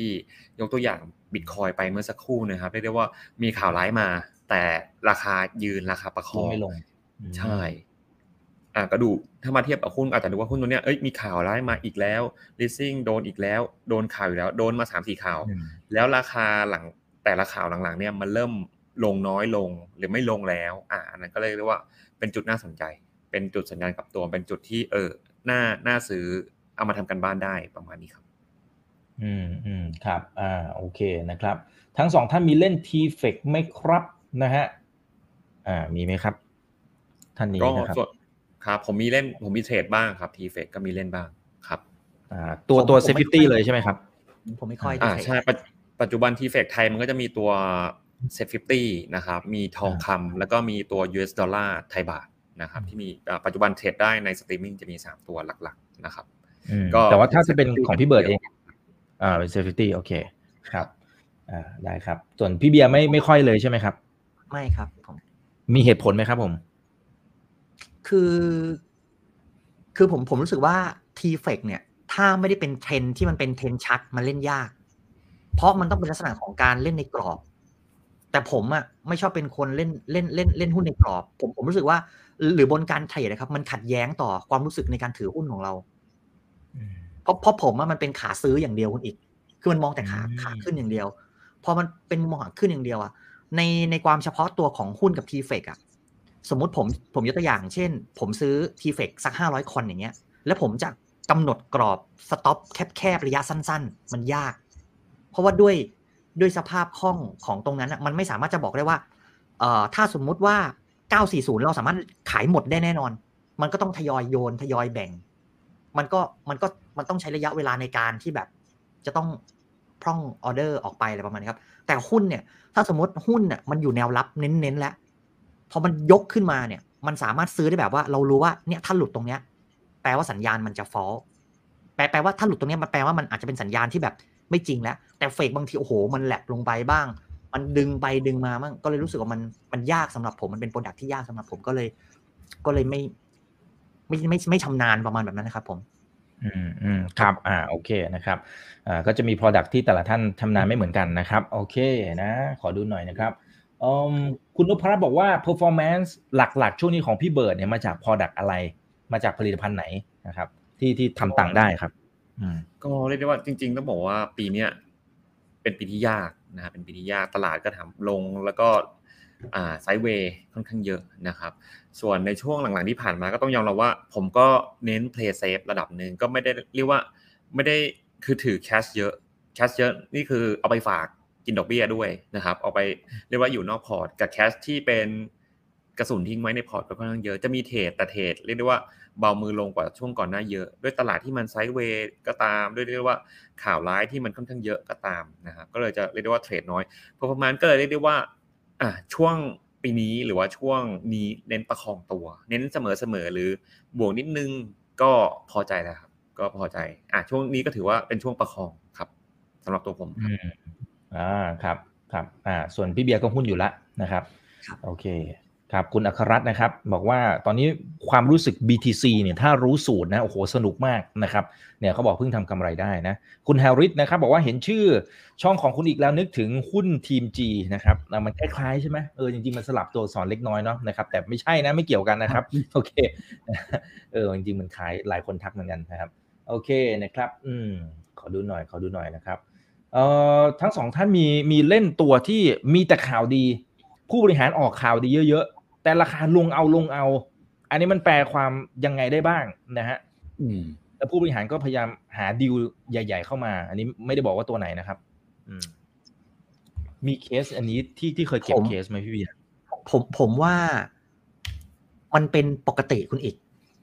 อืมหุ้นเนี่ยนะครับ ในการที่คือคือตามบนทฤษฎีไม่ว่าจะเป็นทฤษฎีดาวหรืออะไรก็แล้วแต่เนี่ย คือคือคือกราฟมันนำล่วงหน้าเสมอ พอกราฟมันนำล่วงหน้าเสมอ เพราะว่าเราเราต้องบอกว่าหุ้นเนี่ยผมผมเชื่อว่าหุ้นบางตัวเนี่ยมันเก็บความลับไม่อยู่เขามาเก็บความลับไม่อยู่ปุ๊บอะไม่ว่าจะมีข่าวอะไรอะราคามันจะนำเสมอ พอราคามันนำเนี่ยนะครับ บนความรู้สึกของคนเนี่ยหุ้นขึ้นไปโดยไม่มีธุรกิจรองรับณปัจจุบันเนี่ย มันซื้อไม่ลงแล้วมันซื้อได้ไม่เยอะ และประเด็นมันคือมันถือได้ไม่นาน ซื้อได้ไม่เยอะ ถือได้ไม่นาน แล้วก็ ไม่มีปัจจัยใด ๆ ที่มันจะทำให้เราถือนอกจากเทคนิคอย่างเดียว เพราะภายในธุรกิจอะถ้าเราไม่ได้เป็นถึงขนาดแบบ เก็บทุกเม็ด เฝ้าแบบบริษัทเติบโตตลอดเวลา เราจะไม่รู้เลยว่ากิจการที่มันซื้อเพิ่มขึ้นหรือว่าอะไรใดๆอะหรือแม้กระทั่งสรุปออกมานะครับ บนการเงินบางๆ เราก็จะไม่รู้ว่าเขาอะทำอะไร เพราะฉะนั้นมันจะกลายเป็นขึ้นอย่างเดียว โดยที่ยังไม่มีธุรกิจเห็นชัด แต่เมื่อไรก็แล้วแต่ที่ธุรกิจเห็นชัด แล้วซื้อจริง ๆ แล้วธุรกิจดีจริง ๆ แต่ราคาลงมา มันก็ทำให้คนสามารถที่จะกล้าเข้าไปซื้อไงคุณอีก พอคนกล้าเข้าไปซื้อปุ๊บหุ้นก็เข้าระยะฟอร์มตัวใหม่ แต่กว่ามันจะกลับขึ้นอีกรอบนึงมันก็มันก็พูดยากนะ มันก็พูดยาก มันก็พูดยากโอ้โห อันนี้ก็หุ้นก็หุ้นหุ้นขึ้นจากเท่าไหร่ครับสามบาทไปสี่สิบลงมาเหลือสิบบาท ตอนขึ้นโอ้โหข่าวน้อยมาก พอตอนลงเนี่ยโอ้โห ก็ซื้ออันนั้นซื้ออันข่าวดีนี้เยอะมันก็ใช่ข่าวดีเยอะเพราะฉะนั้นผมว่ามันเป็นเรื่องปกติครับ มันเป็นเรื่องปกติ มันอาจจะเป็นจังหวะของผู้บริหารที่ออกมาให้ข่าวหรือไม่ให้ออกมาให้สัมภาษณ์ด้วยประมาณนั้นส่วนกลยุทธ์การเทรดเทคนิคของเราก็ ก็ต้องวางแผนแผนใหม่อีกแบบหนึ่งเป็นต้นประมาณแบบเนี้ยครับ ผมครับครับพี่เบียร์พูดนี่รู้เลยตัวไหนนะครับอ่าแต่เราครับไม่พูดนะครับ โอเคครับนะครับอ่าขอดูหน่อยนะครับเออเห็นงบบางตัวออกแล้วกำไรลดลงมาเยอะมากอืม คือตัวไหนคุณสนุกนะครับ ลองลองพิมพ์มาเพิ่มหน่อยเนาะนะครับ โอเค เดี๋ยวขอดูหน่อยนะครับ ขอเป็นท่านอื่นนะครับอืมแต่ถ้าคุณสนุกพิมพ์เข้ามาเพิ่มก็จะโอเคนะครับเอ่อนี่ครับ ทั้งสองท่านรับมืออย่างไร อันนี้จะจะถูกถามผมว่าทุกครั้งเลยนะนะครับเอ่อทั้งสองท่านมีวิธีการรับมืออย่างไรเมื่อขาดทุนหนักๆโดยเฉพาะในช่วงเริ่มเทรดแรก ๆ เนี่ยนะครับเอ่อมันรู้สึกเสียกำลังใจเหลือเกินคุณตองนะอืมคุณตองหรือคุณตรง เป็นกำลังใจให้นะครับอืม ก็ช่วงแรกๆก็ให้เรียกได้ว่า เราพยายามดูตัวอย่างของคนที่สำเร็จนะครับ ไม่ว่าจะในการลงทุนการเทรดหรือว่าจะเป็นธุรกิจอื่น อาจจะเป็นมาร์คซักเกอร์เบิร์กก็ได้สตีฟจ็อบส์วอร์เรนบัฟเฟตคือทุกๆคนน่ะล้วนแบบเอ่อเจอความผิดพลาดมาตลอดในช่วงต้นของของการลงทุนของการเทรด ซึ่งตรงเนี้ยเราต้องมองให้ว่าเออมันเป็นมันเป็นประสบการณ์ มันเป็นสิ่งที่ ทุกคนต้องผ่านด่านเหมือนกัน ตัวผมเองก็เคยผ่าน พี่เบียร์ก็เคยผ่าน รวมถึงกูรูในวงการหุ้นไทยหรือต่างประเทศทุกคนก็เคยผ่านหมด เรียกได้ว่าเออเราก็มองว่ามันเป็นมันเป็นวัฏจักรของการเจริญเติบโต เป็นส่วนหนึ่งของการที่เราจะเจริญเติบโตได้ในอนาคตประมาณนี้ครับ ก็นึกถึงในใจไว้ท่องไว้นี่ครับ แล้วก็ช่วงแรกก็อาจจะแบบเออเล่นให้มันอะตามประสบการณ์เนาะเงินก็อาจจะใช้น้อยหน่อยประสบการณ์เยอะขึ้นก็อาจจะใช้เต็มพอร์ตมากขึ้นประมาณนี้ครับ ในในชีวิตของการเทรดการลงทุนนะครับอ่าครับอ่าพี่เบียร์ล่ะครับอ่าถูกถามทุกครั้งเลยครับ แต่ว่าอันนี้ก็ต้องให้กำลังใจกันทุกครั้งสำหรับคนที่โดติดน้อยอนยู่โดนหนักๆเลยครับ คือ คืออย่างแรกต้องแยกแบบนี้ก่อน เราเป็นประเภทสายทดลองไหม ถ้าเราเป็นประเภทสายทดลอง โดยที่เราไม่พยายามจะมองหาตัวอย่างเลย อันนั้นต้องยอมรับว่ามีเจ็บหนักแน่นอน เช่น อยากรู้ว่าถ้า ATO หุ้น IPO ตอนเช้ามันจะเป็นยังไง เดี๋ยวสามช่องคัดมันจะทันไหม อันเนี้ย แปลว่าไม่เคยเห็นเปิดมาปุ๊บแล้วซ้ายไม่มีเลย ประมาณแบบนั้น อันนี้คือสายทดลอง แต่ถ้าสมมติมันเป็นอีกสายหนึ่งคือสายที่พยายามมองว่า เอ๊ะ คนที่เขาเทรดเสียกันหนักๆอะเขาไปโดนท่าไหน แบบเนี้ยมันก็จะทำให้เราอะครับ หลีกเลี่ยง หลีกเลี่ยงได้ในระดับหนึ่ง อันนี้คือผมผมอธิบายบนบนเชิงบนภาพใหญ่ก่อน แต่ทีเนี้ยถ้าเราดันโดนไปแล้ว จู่ๆดันโดนไปแล้ว มันจะทำยังไง มันก็ต้องแยกว่า ถ้าโดนจากกำไรที่มี ก็ต้องนับหนึ่งสองสามแล้วก็ ช่างแม่งมัน ไม่เป็นไร เราก็ต้องแค่นั้นนะเพราะอย่างน้อยทุนเรายังอยู่ เราก็ต้องเราก็ต้องก็ก็ต้องพยายามพูดกับความเป็นจริงอะครับว่า คือต้องต้องต้องเรียนรู้กับตัวเองให้ได้ว่าแบบ ก็ไม่เป็นไร แต่ขอครั้งหน้าอย่าทำผมผมอาจจะมีคือผมเป็นคนชอบแก้ปัญหาคนอีก อันหนึ่งที่ผมจะแก้ได้คือ ถ้าผมมีทางออก แล้วผมรู้ว่าครั้งหน้าผมจะไม่โดนผมจะหายเลย สมมุติเทรดเทรดอยู่อะสิบโมงสิบเอ็ดโมงพลาดปุ๊บ ใช้เวลาแป๊บหนึ่งสำรวจตัวเองนิดนึงพอหาทางออกปุ๊บผมหายเลย ต้องหาทางออกให้เจอ สมองถึงจะรู้สึกว่าโอเค ครั้งหน้าเราปลอดภัยแล้ว แต่ถ้าเกิดเรายังหาทางออกไม่เจอเราจะยังเราจะรู้สึกว่า ตุ้มตุ้มต่อมต่อมอะครั้งหน้าเราจะรับมือยังไงดีอะไรประมาณแบบเนี้ยครับ อันนี้คือในกำไร แต่ถ้าสมมติเป็นกรณีจู่ๆกินทุนเข้าไปด้วยอืมกฎอย่างหนึ่งเลยนะครับ โดนไม้ใหญ่ อย่าเอาคืนด้วยไม้ใหญ่ มันจะเอาไปหมดพอร์ตอ๋ออ๋อโอเคถ้าเสียถ้าสมมติเรามีร้อยเราเสียยี่สิบถ้าจะกลับต้องกลับทีละบาท กลับแบบค่อยๆกลับ ค่อยๆกลับ ค่อยๆกลับค่อยๆกลับอย่าอย่ามองเป็นเหมือนแบบคราวนี้แหละกูหลุดแล้วตัวเนี้ยแหละจะเป็นตัวอืมหักหนี้ตลาดเขาออกแบบบนความรู้สึกไว้แล้วครับว่า เมื่อถึงเวลานั้นไปยกยกตัวอย่างนะครับ คุณอีกขาดทุนยี่สิบาทอืม คุณอีกอะบวกมาแล้วสิบาท คุณอีกบวกตั้งสิบาท เพราะถ้าเกิดคุณคุณอีกวางไมเซ็ตตัวเองว่า การเทรดรอบใหม่ เราเทรดมาเราบวกตั้งสิบาท คุณอีกจะรู้สึกมีความสุขมาก แต่ถ้าคุณอีกบอกว่าอืมบวกมาแค่สิบาทเองยังเหลืออกตั้งสิบาท แล้วถ้าสมมติหุ้นมันย่อไปห้าบาทนะครับคุณอีก คุณอีกจะให้มันเหลือศูนย์บาทไปเลย เพราะคุณอีกอยากจะไปเอาคืนทั้งหมดก้อนยี่สิบแต่ผมจะบอกว่า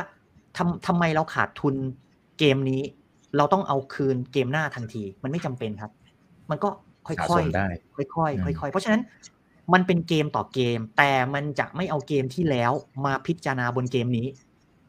รอบที่แล้ว โดนไปล้านหนึ่งตัวนี้ต้องบวกให้ได้ล้านหนึ่งไม่จำเป็นครับ ก็ตัดอืมล้านหนึ่งเป็นบนความผิดพลาดไปเลย แล้วก็กรอกข้อมูลเข้าไปใหม่เออว่าตัวเนี้ย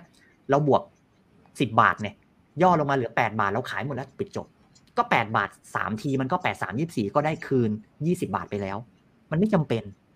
ประมาณแบบนั้นครับ ผมจะผมจะมีหลักอย่างเนี้ยเสียไม้ใหญ่จะเอากลับคืนได้ไหมเลยประมาณนั้นครับผม อืม ครับ โอ้ อันนี้เป็นคำคมที่โดนมากๆนะครับ เดี๋ยวทีมงานจดหน่อยนะนะครับ โอเคนะครับอ่าเนี่ยครับเขาบอกว่า เดี๋ยวนะเมื่อกี้มีมีท่านหนึ่งนะครับ ถามพี่เบียร์พอดีนะ ไปไหนแล้วมันไหลไปแล้ว อ่านี่เนี่ยคุณสิทธินันท์สอบถามพี่เบียร์ที่เคยบอกว่าไม่ถนัด เทรด future เนี่ยถนัดหุ้นมากกว่ารู้ตัวจากอะไรนะครับ คือเจ็บหนักมาแล้วอย่างนี้เหรอครับ ก็เลยก็เลยรู้สึกไม่ชอบอย่างนี้เหรอครับ คือคือผมว่าสิ่งหนึ่งอะนะครับ ที่นักลงทุนและนักเก็งกำไรที่จะต้องรู้ตัวเองเลยคือ จุดอ่อนของตัวเองมอย่างถ้าสมมติมันเป็นค่าพลังเนี่ยเหมือนค่าฟีฟ่าเนี่ยเอาผมมาเทียบกับเบิร์ดเนี่ย ค่าเรื่องของความมีสติระหว่างเทรดหรือมีวินัยระหว่างเทรดเต็มร้อยเบิร์ดมันอาจจะได้ประมาณสักเก้าสิบห้าผมอาจจะเหลือเจ็ดสิบห้าคือผมสามารถ เอาเงินทั้งหมดที่มีตรงนั้นน่ะซื้อหุ้นในจังหวะที่ตัวเองมั่นใจ ผมไม่แคร์ผมกล้าที่จะซื้อ แต่หุ้นเนี่ยคุณอีก มันซื้อเสร็จเนี่ย มันเอาเงินเราเล่นไงคุณอีก เอาเงินเราเล่น แล้วขาดทุนมันสามารถแบบ จู่ๆเต็มที่ก็แย่ที่สุดเลวร้ายตั้งแต่เกิดมาในชีวิตก็คือแบบ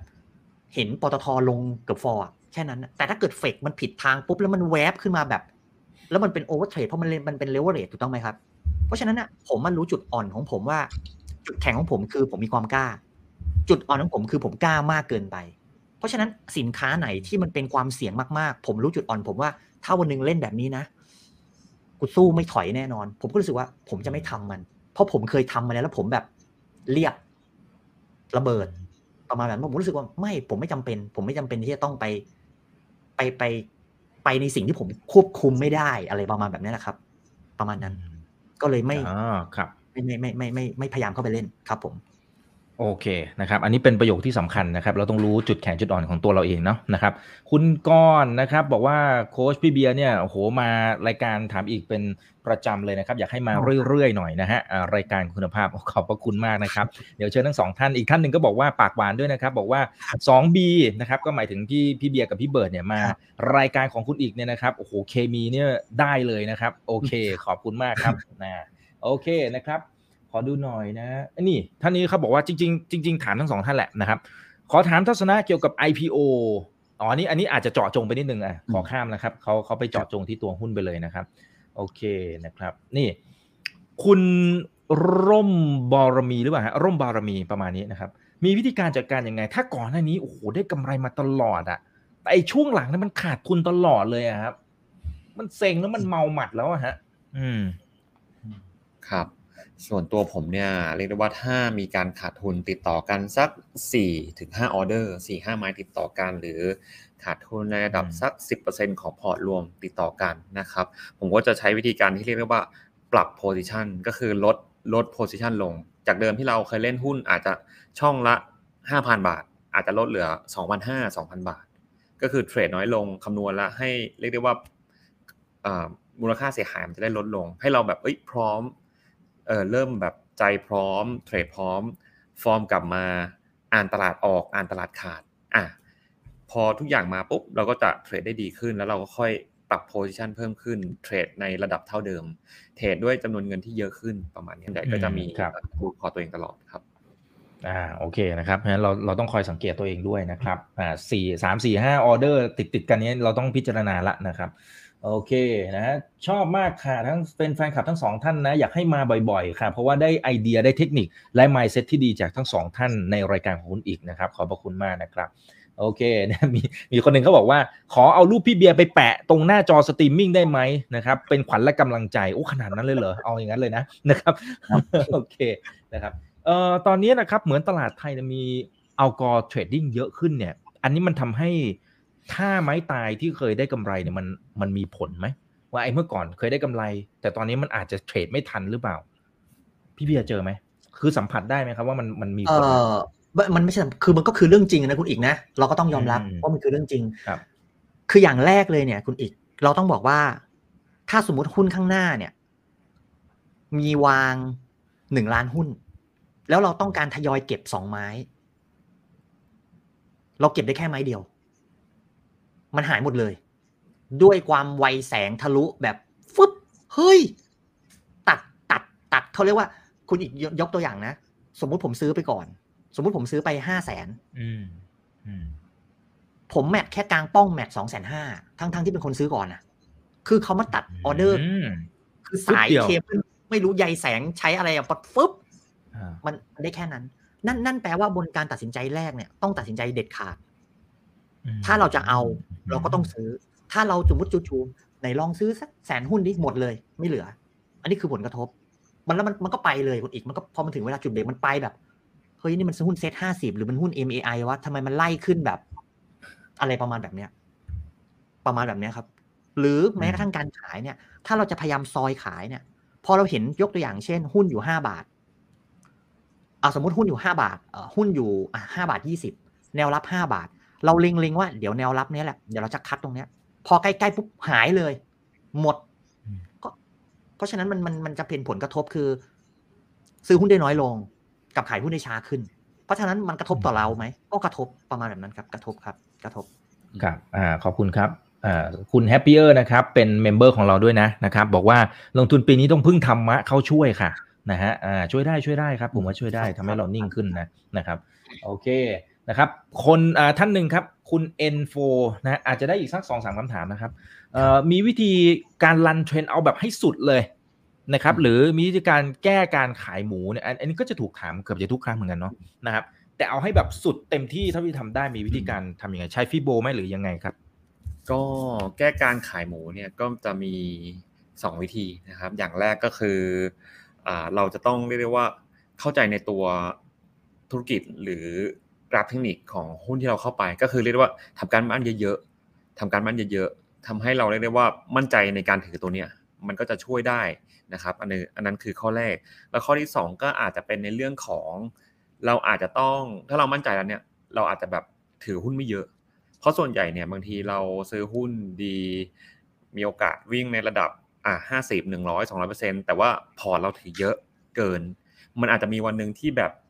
ตลาดแย่ แล้วเราก็ cut loss cut loss cut loss cut loss ตัวอื่น จนแบบสุดท้ายแบบโหสมองระเบิดไป cut ไอตัวที่เป็นดีที่สุดในพอร์ตเป็นตัวที่เราทำการบ้านมาดีที่สุดอ่าจริงวิเคราะห์มาเยอะสุด มันมันก็จะมีเรียกว่ามีจุดพลาดตรงนี้ได้ หลักๆ ก็คืออยากให้ทำกันบ้านเยอะๆแล้วก็ดูกราฟตัวนั้นให้ให้แม่นให้ละให้ละเอียด แล้วก็อีกข้อหนึ่งก็คือ ไม่ถือหุ้นเยอะเกินไปนะครับ อันนี้ก็จะช่วยได้ในระดับหนึ่งครับ อืมครับโอเคครับ ขอบคุณมากนะครับเอขอดูหน่อยนะครับ โอ้คำถามวันนี้มันระเบิดระเบ้อมากเลยนะครับอะสวัสดี 2,900 ท่านนะ ยังไงฝากกดไลค์กดแชร์กันด้วยนะครับ YouTube อย่าลืม Subscribe TikTok เราก็มีแล้วนะครับเรามีทุกช่องทางนะ โอเคนะครับ อืมคุณสาวนิชบอกว่าได้ข้อคิดดีๆ จากคุณเบียร์ทุกครั้งที่ฟังบางเรื่องเราหลงลืมไปแล้ว หรือบางเรื่องเรามองข้ามนะครับ เพราะฉะนั้นจะได้ช่วยฉุกคิดได้ดีเยี่ยมมากๆเลยค่ะนะครับโอเคนะครับเอ่อนี่นี่นี่อันนี้อันนี้นี่คุณต้าเขาบอกว่าเอ่อมีวิธีการให้รางวัลตัวเอง ในช่วงเวลาที่เราได้กำไรอะนะฮะเราจะให้กำลังใจตัวเองอย่างไรในเวลาที่ขาดทุนอ่าไอ้ขาดทุนพูดไปแล้วนะครับ ให้รางวัลตัวเองยังไง เวลาที่เราได้กำไร เออ อันนี้สำคัญอันนี้สำคัญ พี่เบียร์ทำยังไงฮะอย่างของผมอะครับก็ คือผมซื้อที่ดินผมอย่างนี้เหรอฮะอืมด้วยครับ คือผมอะผมจะรู้อ่าอย่างหนึ่งครับ คุณอีกว่า วันหนึ่งอะผมต้องเสียกลับไปแน่นอน วันหนึ่งกำไรผมต้องหายแน่นอน เพราะฉะนั้นสิ่งพวกเนี้ยครับ ผมจะจัดสรรตอนที่ผมอะพอร์ตเดินอยู่ แล้วผมจะแบ่งออกมา แต่อาจจะไม่ได้ตัดสินใจซื้อตอนนั้น แต่ผมจะแบ่งออกมาเลย คือผมถามว่าอืมผมยกตัวอย่างว่าวันเนี้ยพอร์ตผมลบลงมาสิบเปอร์เซ็นให้ผมเอาเงินไปซื้อรางวัลโอ้ผมซื้อไม่ลงคุณอีกมันซื้อไม่ลง เพราะฉะนั้นพวกเนี้ยครับ ผมจะจัดการตอนที่เราจะอยู่ในสภาวะที่เราสมบูรณ์ที่สุด เราจะไม่มารู้สึกว่า แม่งเอ้ยเสียเยอะละแม่งซื้อรถเลยดีกว่า ไม่เอา เราไม่ทำแบบนั้น อันนั้นมันเหมือนแบบกลัวมันแบบโมโหอะคุณอีก เราเราต้องไม่ให้รางวัลตอนที่เราโมโห เพราะฉะนั้นผมจะจัดสรรตอนที่ตอนที่มันสมบูรณ์ ตอนที่มันสมบูรณ์ และบางอย่างเนี่ยนะครับ มันจะเป็นของขวัญไม่ว่าจะเป็นทางใจก็ดี หรือของขวัญที่ไว้ชุบไมเซ็ตก็ดี เป็นต้น ของขวัญที่ชุบไมเซ็ตอย่างผมก็เป็นที่ดินคำว่าชุบไมเซ็ตบางครั้งเนี่ยเวลาเราเทรดแบบเมามากๆเนี่ยคุณอีก แล้วเรารู้สึกว่าโห ไม่ตลาดมันยากแบบนี้ปะแล้วพอวันนั้นนะครับ เราได้เดินกลับไปในสิ่งที่เรารู้สึกว่าเฮ้ยเงินก้อนเนี้ย มันคือเงินที่มันมาจากน้ำพักน้ำแรงของเราจากตลาดนะ มันจะย้อนภาพกลับไปเลยว่าเฮ้ยวันนั้นเราก็มาได้นี่หว่า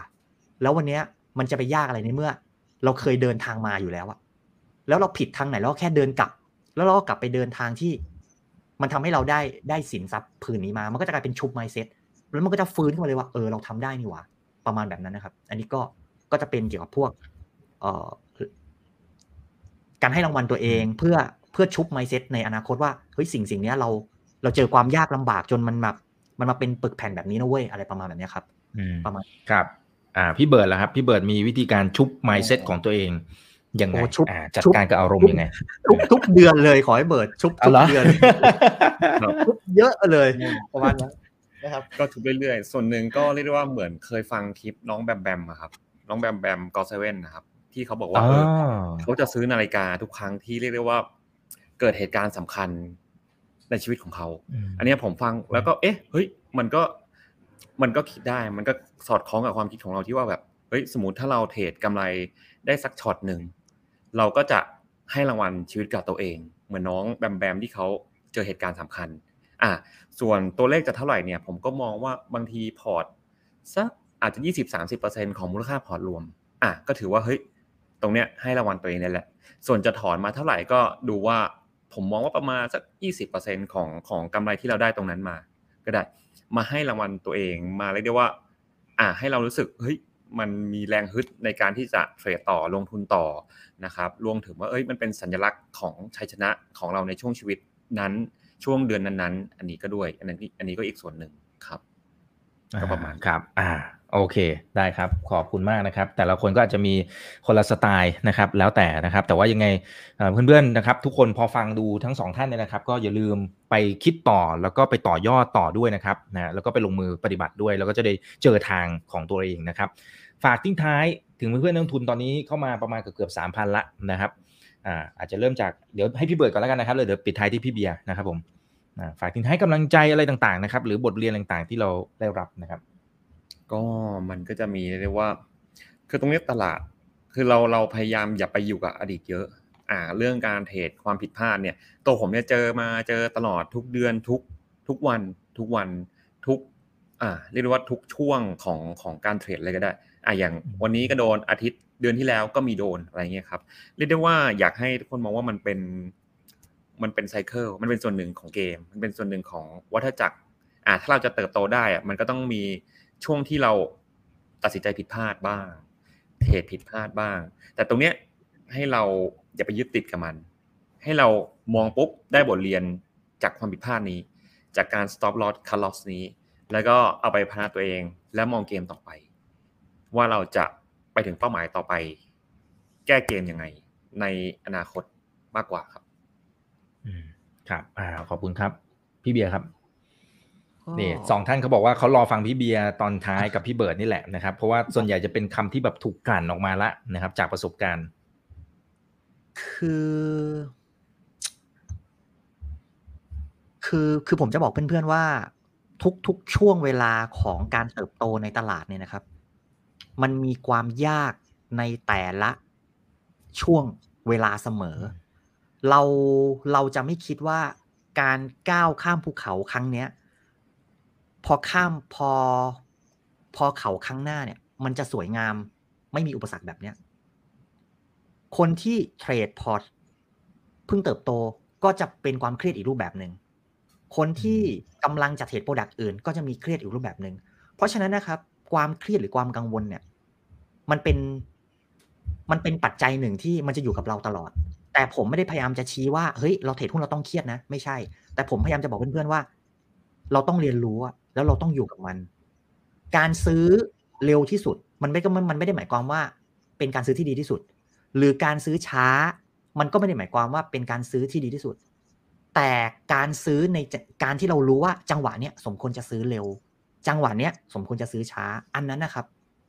มันมันเป็นสิ่งที่เราจะต้องเจอแล้วเติบโตอยู่แล้วนะครับ คือตัวผมเนี่ย ผมจะบอกว่าผมอยากให้เพื่อนๆเนี่ยนะครับ มีมุมมองของของการที่เราอะ เราสู้ในตลาดด้วยด้วยสิ่งที่เรามีก่อน ด้วยสิ่งที่มันเป็นความถนัดติดตัวเรามาตั้งแต่กำเนิด ทักษะหรือ skill ต่างๆ ของด้วยเราก่อน แต่เราอย่าเพิ่งไปสู้ด้วยสิ่งที่เราอยากจะมี เพราะเราสู้ยากคำว่าสู้ด้วยสิ่งที่เรามีหมายความว่าอะไรครับผมเบิร์ดเนี่ยเขาเป็นทนายมาก่อน เวลาผมอะเวลาผมเนี่ยครับ เวลาเวลาผมเนี่ยเป็นเป็น ผมรู้สึกว่าผมอ่านข่าวนี้แล้วผมไม่แตกเนี่ยเฮ้ยเบิร์ดมึงช่วยกูอ่านหน่อยเบิร์ดมันอ่านแป๊บเดียวแล้วมันจับประเด็นได้ ในในการที่อ่านแล้วรู้สึกว่าเฮ้ยมันมีคุณภาพของการอ่าน เพราะฉะนั้นช่วงที่เทรดเป็นทีมอะครับเบิร์ดมันจะทำหน้าที่ประจำของการดูข่าว แล้วตีความข่าวนั้น อันนี้คือสิ่งที่เบิร์ดถนัด ผมเด็กๆ ผมเล่นดนตรีไทย ผมเวลาเวลาผมเล่นคณิตศาสตร์หรือเวลาผมเรียนเนี่ยผมจะจำไม่ได้ แต่ผมจะจำเป็นรูปภาพ ผมมีความถนัดในการที่จำเป็นรูป แล้วถ่ายทอดออกมาว่ารูปแบบเนี้ย มันจะเป็นแบบนี้เป็นแบบนี้ มันเหมือนเวลาเราจำหน้าหนังสือหนังสือหนึ่งครับผมจำมันเลยเป็นหน้า ว่าตัวหนังสือมุมนี้มันเขียนแบบนี้ตัวหนังสือมุมนี้มันเขียนแบบนี้แล้วผมก็ทาบลงไป เพราะฉะนั้นผมจะถนัดในไทแพทเทิร์นเพราะสิ่งที่ผมถนัดมา ผมจำตัวอักษรทุกตัวบนดนตรีไทยได้ เพราะฉะนั้นหุ้นเจ็ดไปแล้วตัวผมต้องจำได้ เพราะฉะนั้นผมอะสู้ด้วยสิ่งที่ผมมีแล้วผมก็จำจำว่าบอลลุ่มแบบนี้มันเป็นแบบนี้จำว่าข่าวแบบเนี้ยมันเป็นแบบนี้จำว่าแบบนั้นมันเป็นแบบนี้ แต่ผมไม่ได้ถามว่า เอ๊ะ แบบเนี้ยเขาเล่นยังไง ผมอยากเล่นแบบนี้จังเลยที่เขาทำเงินได้ ไม่ใช่ แล้วผมก็ค่อยๆ เติบโตไป พอเราสู้ด้วยสิ่งที่เรามีเนี่ย เราจะมีความชำนาญ เราจะมีความถนัด แล้วเราก็จะแตกต่างในตลาด เพราะสิ่งที่เราปูมาเนี่ย มันปูมาเพื่อเทคนิคแบบนี้ แท่งเทียนแบบนี้วอลลุ่มแบบนี้ แต่ถ้าเกิดจู่ๆผมไปท่องไอเบิร์ดไอไอแบบนี้มันใช้ยังไงวะผมก็ผมก็ไม่เป็นนะครับ ประมาณแบบนั้น เพราะฉะนั้นพอ พอพวกทุกอย่างอะมันรวมกันออกมาครับ มันจะกลายเป็นประสบการณ์พอมันเป็นประสบการณ์คุณอีก มันจะสามารถตัดสินใจได้เลยว่าเคสพวกนี้ที่เกิดขึ้นเนี่ย มันจะเป็นมุมมองบวก หรือมันจะเป็นมุมมองลบ ถ้าหุ้นตัวเนี้ยเปิดที่ราคานี้ มันจะไม่มีใครบอกคุณได้เลย นอกจากคุณเอาประสบการณ์มา แล้วก็มาประเมินหน้างานนั้นๆ มันจะออกมาเป็นคำตอบเพื่อนๆ เพราะฉะนั้นนะครับ วันเนี้ยต่อให้ตลาดพังเพื่อนๆก็ต้องเรียนรู้ ต่อให้พรุ่งนี้ เราไม่ได้เล่นหุ้นที่เปิดโดดเช้า เราก็ต้องเรียนรู้ แล้วเราเอาเรียนรู้ครั้งเนี้ย เพื่อเอาไปใช้ครั้งหน้า แล้วก็ทำแบบไม่มีวันจบวันสิ้นนะคุณอีก แค่นั้นนะวันหนึ่งก็อาจจะถึงขนาดแบบว่าไปตอบหลานอะหลานมาถามเคสนี้กับปูเบิร์ดครับ เคสนี้ปู่มาผ่านมาสามสิบปีแล้วปู่คิดว่าไงครับ มันก็ต้องเป็นอย่างนั้นอยู่ดีคุณอีก มันไม่มีวันจบวันสิ้นครับ จนกว่าวันหนึ่งเราก็จะล้มแบบจะล้มหมดลมหายใจออกจากตลาดไปนะ มันแค่นั้นเองครับ ก็ฝากเพื่อนๆไว้ ครับผม โอ้โหคมมากนะครับ สมการรอคอยนะครับ มีท่านหนึ่งนะครับเขาบอกว่าวันนี้สุดมากนะครับ เป็นรายการที่ดีมากทั้งพิธีกรและผู้รับเชิญนะคุณธนพัฒน์โอ้ขอบพระคุณมากๆเลยนะครับนะครับก็ขอบคุณทุกท่านที่ติดตามด้วยนะครับ หลายท่านบอกว่าอยากให้เชิญทั้งสองท่านมาอีกนะครับ แน่นอนนะครับนะฮะเราก็จะเชิญมานะครับมาร่วมพูดคุยสบายๆชิวๆแบบนี้แหละครับนะฮะให้ความรู้ดีๆแล้วก็ mindset ดีๆกับนักลงทุนที่เป็นเทรดเดอร์ทุกคนเลยนะครับ วันนี้ขอบคุณทั้งสองท่านนะครับขอบคุณมากนะครับสวัสดีครัคบรั้งหน้าขออนุญาตเรียนเชิญใหม่นะครับครับส่วนครั้งหน้าจะเป็นเรื่องไหนอย่างไร รอติดตามนะครับ นี่คือไรนาบายอีกบรรพททุกเรื่องที่นักทุนต้องรู้วันนี้สวัสดีครับ